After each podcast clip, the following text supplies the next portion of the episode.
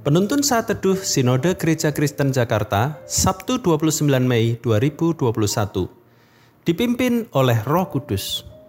Roma pasal 8 ayat 11 sampai 17. Dan jika roh dia yang telah membangkitkan Yesus dari antara orang mati, diam di dalam kamu, maka ia yang telah membangkitkan Kristus Yesus dari antara orang mati akan menghidupkan juga tubuhmu yang fana itu oleh rohnya, yang diam di dalam kamu.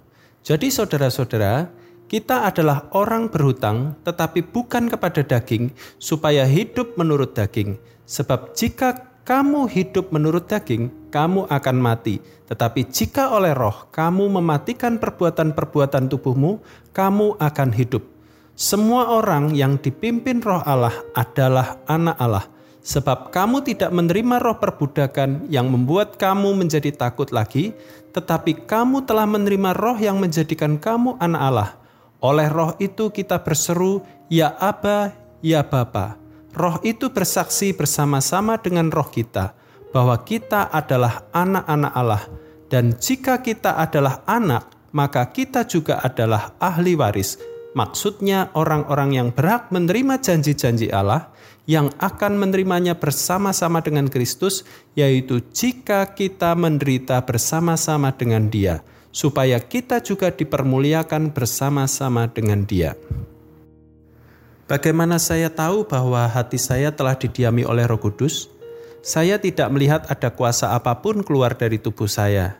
Saya tidak bisa melakukan hal-hal menakjubkan, bahkan fenomenal. Berbahasa roh pun saya tidak mampu. Lalu, bagaimanakah saya tahu bahwa Roh Kudus telah bertahta di dalam diri saya? Tanya seorang pemuda yang kebingungan memahami pekerjaan Roh Kudus dalam dirinya. Kehadiran Roh Kudus di dalam hidup seorang percaya bukan ditandai oleh kemampuan melakukan hal-hal supranatural. Rasul Paulus mengajarkan bahwa ketika Roh Kudus mendiami hati seseorang, ciri utama yang akan dialami adalah perasaan insaf akan dosa-dosa Ketika mendengar kebenaran firman Tuhan, seseorang akan berduka bahkan meratapi dosa-dosanya.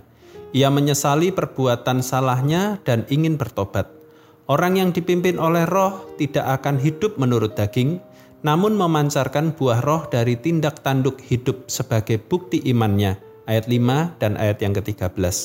Hidup menurut daging artinya hidup menuruti keinginan yang berlawanan dengan Allah – Galatia pasal 5 ayat 17 sampai 21. Kata Paulus, orang yang demikian tidak akan mendapat bagian dalam kerajaan Allah. Galatia pasal 5 ayat 21. Banyak orang mengaku pengikut Kristus, namun hidupnya tidak berbeda dengan dunia. Mereka seolah berpijak pada dua tempat yang berbeda atau dualisme. Orang yang dipimpin oleh Roh Kudus tentu melakukan apa yang dikehendaki oleh Tuhan. Tidak ada kompromi bagi perbuatan dosa. Paulus memakai kata mematikan perbuatan-perbuatan tubuhmu, yaitu ayat yang ke-13, artinya keinginan untuk berdosa tidak boleh lagi menguasai kehendak kita.